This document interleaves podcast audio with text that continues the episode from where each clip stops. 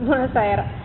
Eh, cercherò nel corso dell'intervento di mettere in ehm, evidenza il legame che esiste nella filosofia di Platone tra la dottrina e la narrazione della dottrina, il racconto. Devi Noi tenere- sappiamo che Devi tenere più vicino quando sento. Noi sappiamo che nella filosofia di Platone ci è stata tramandata quasi integralmente attraverso una serie di dialoghi. Questi dialoghi possiamo immaginarli come dei racconti, aventi per protagonista quasi costante Socrate. All'interno dei dialoghi si collocano poi i miti, che possiamo immaginare come racconti all'interno del racconto. Ora, quale può essere la ragione che spinge Platone a dare alla dottrina, a dare alla filosofia una forma narrativa piuttosto che argomentativa, che ci sembrerebbe più naturale partendo da un punto di vista moderno? Credo che una risposta a questa domanda, quella che ci viene più istintiva e più naturale, sia che la forma narrativa può risultare più chiara, più gradevole, cioè dire una cosa, spiegare un concetto complesso ricorrendo a un esempio oppure ricorrendo a una metafora o un'allegoria può rendere questo concetto più immediatamente comprensibile che non la rigida argomentazione. In realtà, alla base della scelta di Platone ci sono altre ragioni, connesse con la dottrina stessa di Platone e quindi con la teoria delle reminiscenze, ma ci sono anche delle ragioni di carattere culturale. Nel, nel, mondo greco esisteva una forma di trasmissione del sapere che era quasi naturalmente legata alla narrazione. I poemi omerici, come ha ricordato poco fa Roselisa giustamente, rappresentavano una, eh, un grande compendio di eh, sapere teologico, filosofico, morale, politico e persino storico, il tutto non ricorrendo all'argomentazione, ma ricorrendo alla narrazione, cioè alla rifless- al riferimento di, eh, di fatti.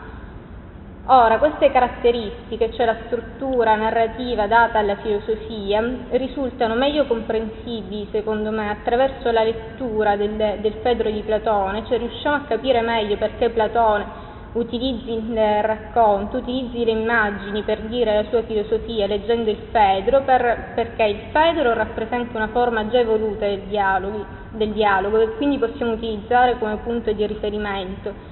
E perché all'interno del Fedro emergono, soprattutto attraverso il, i miti che sono contenuti nel Fedro stesso, che sono quello celebre della Bigalata, quelli forse meno celebri delle Cicale e di Teut, emergono da questi miti delle riflessioni circa la scrittura e circa la eh, poesia che eh, possono risultare utili a una lettura di questo tipo. Eh, per procedere in questa eh, analisi, in questa lettura, inizierò dagli ultimi due miti, quello delle Cicale e quello di Teut, perché il mito delle Cicale il mito di Teut ci permettono di trarre delle conclusioni che poi sul primo mito, quello della Bigarata, potremo anche verificare. Quindi il mito delle Cicale rappresenta un momento strutturalmente rilevante nel corso del dialogo di, eh, di Platone poiché il mito delle cicale, dal punto di vista squisitamente narrativo, serve a distrarre l'attenzione dai temi metafisici che erano stati affrontati in tutta la prima parte del Fedro e a introdurre in eh, temi più squisitamente tecnici, quello del, eh, del parlare e quello del, eh, di quale sia la forma da dare al, a un'opera di, di, tipo scritto. Ora, eh, le cicale ci colpiscono, prima ancora che come parte del racconto che viene riferito da Socrate, come parte del paesaggio. Che vuol dire questo? Tutto questo è emblematico del modo in cui Platone procede, del modo in cui esprime la sua dottrina. Eh, cioè egli sposta l'attenzione dal piano metafisico a quello reale, che è eh, il paesaggio che si trova intorno ai due dialoganti, nel fare ciò sta già di per sé, attraverso l'immagine di una natura serena, immersa nella canicola estiva, una natura lussureggiante, nel, nel quale, nella quale Fedro e, e, e, Socrate si trovano a parlare, esprime un concetto che è quello della, della pace, dell'armonia che può venire dalla eh, filosofia, cioè il, il piano naturale, la natura che circonda i due eh, filosofi diventa espressione della, eh, della pace, dell'armonia che viene dalla filosofia stessa.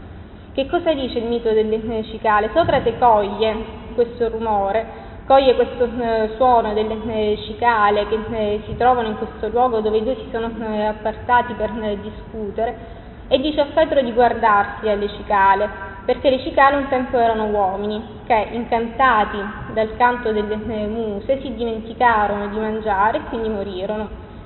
Ebbero in dono delle muse però di tornare in vita sotto forma di insetti e questi insetti trascorrono la loro vita cantando e poi, una volta ritornati nell'aldilà, riferiscono alle muse chi sono gli uomini che onorano il loro canto.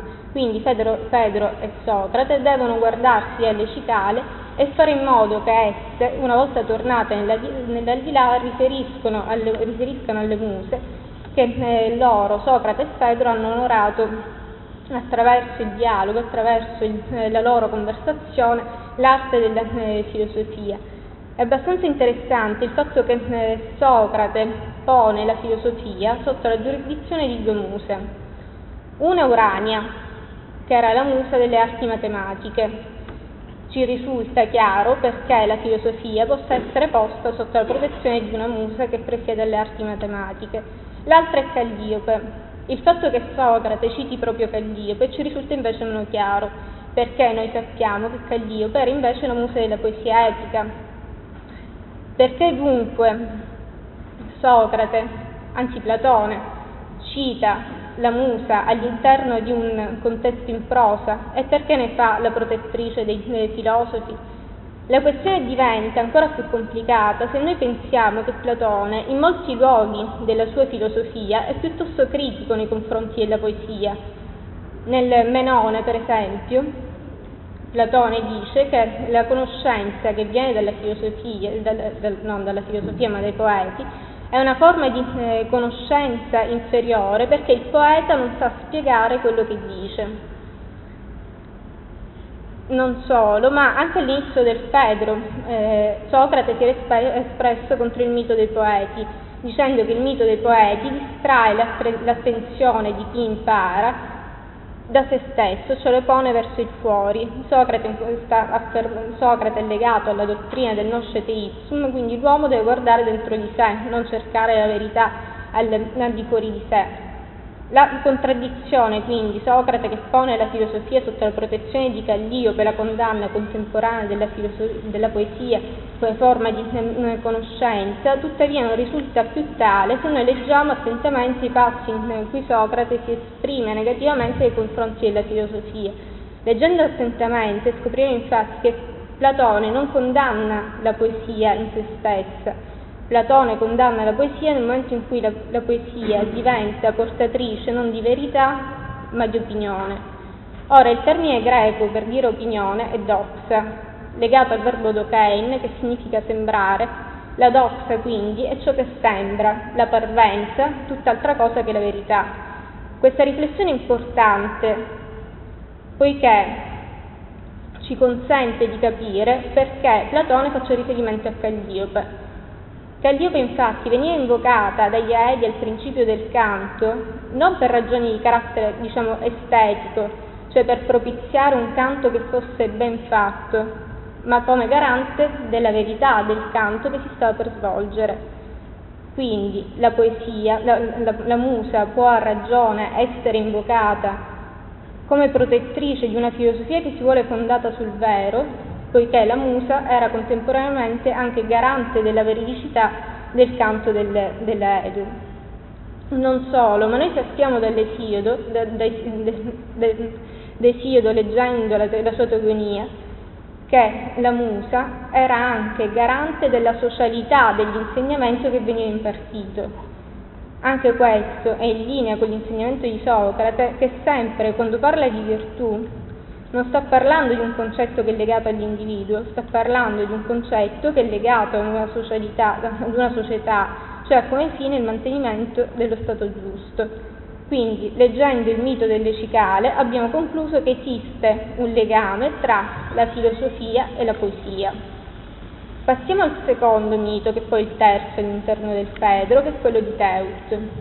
Il mito di Teus non riguarda tanto l'origine della scrittura quanto piuttosto la sua funzione. Che cosa racconta il mito di Teut? Si dice che Teut era un dio egizio, inventore di molte arti, inventore anche delle lettere dell'alfabeto. Un giorno si recò dal sovrano d'Egitto cercando di convincerlo dei vantaggi che sarebbero venuti dalle, dalla, eh, dalla, diffusione delle sue arti tra il, tra il popolo. Giunto a parlare della scrittura, Teus affermò di avere trovato la medicina della memoria, cioè ciò attraverso cui niente più sarebbe andato perduto. La risposta del, del re è invece lapidaria e smorza l'entusiasmo di Teus. Egli dice non solo a Teus che ha trovato non la medicina della memoria ma un sostegno della memoria, ma che a causa di ciò che lui ha inventato, cioè le lettere dell'alfabeto, cioè la scrittura, gli uomini non saranno più sapienti, ma saranno semplicemente portatori di opinione. Ritorna il termine dox. Ora, anche in questo caso noi non dobbiamo ritenere che Socrate, che Socrate ovvero Platone, condannasse la scrittura in se stessa. Socrate condanna ovviamente un certo uso della scrittura. Per Platone, infatti, il discorso vero è quello vivo, scritto nell'anima del discepolo, attraverso il confronto diretto con il maestro, di cui il discorso scritto è soltanto una eh, parvenza, un'immagine.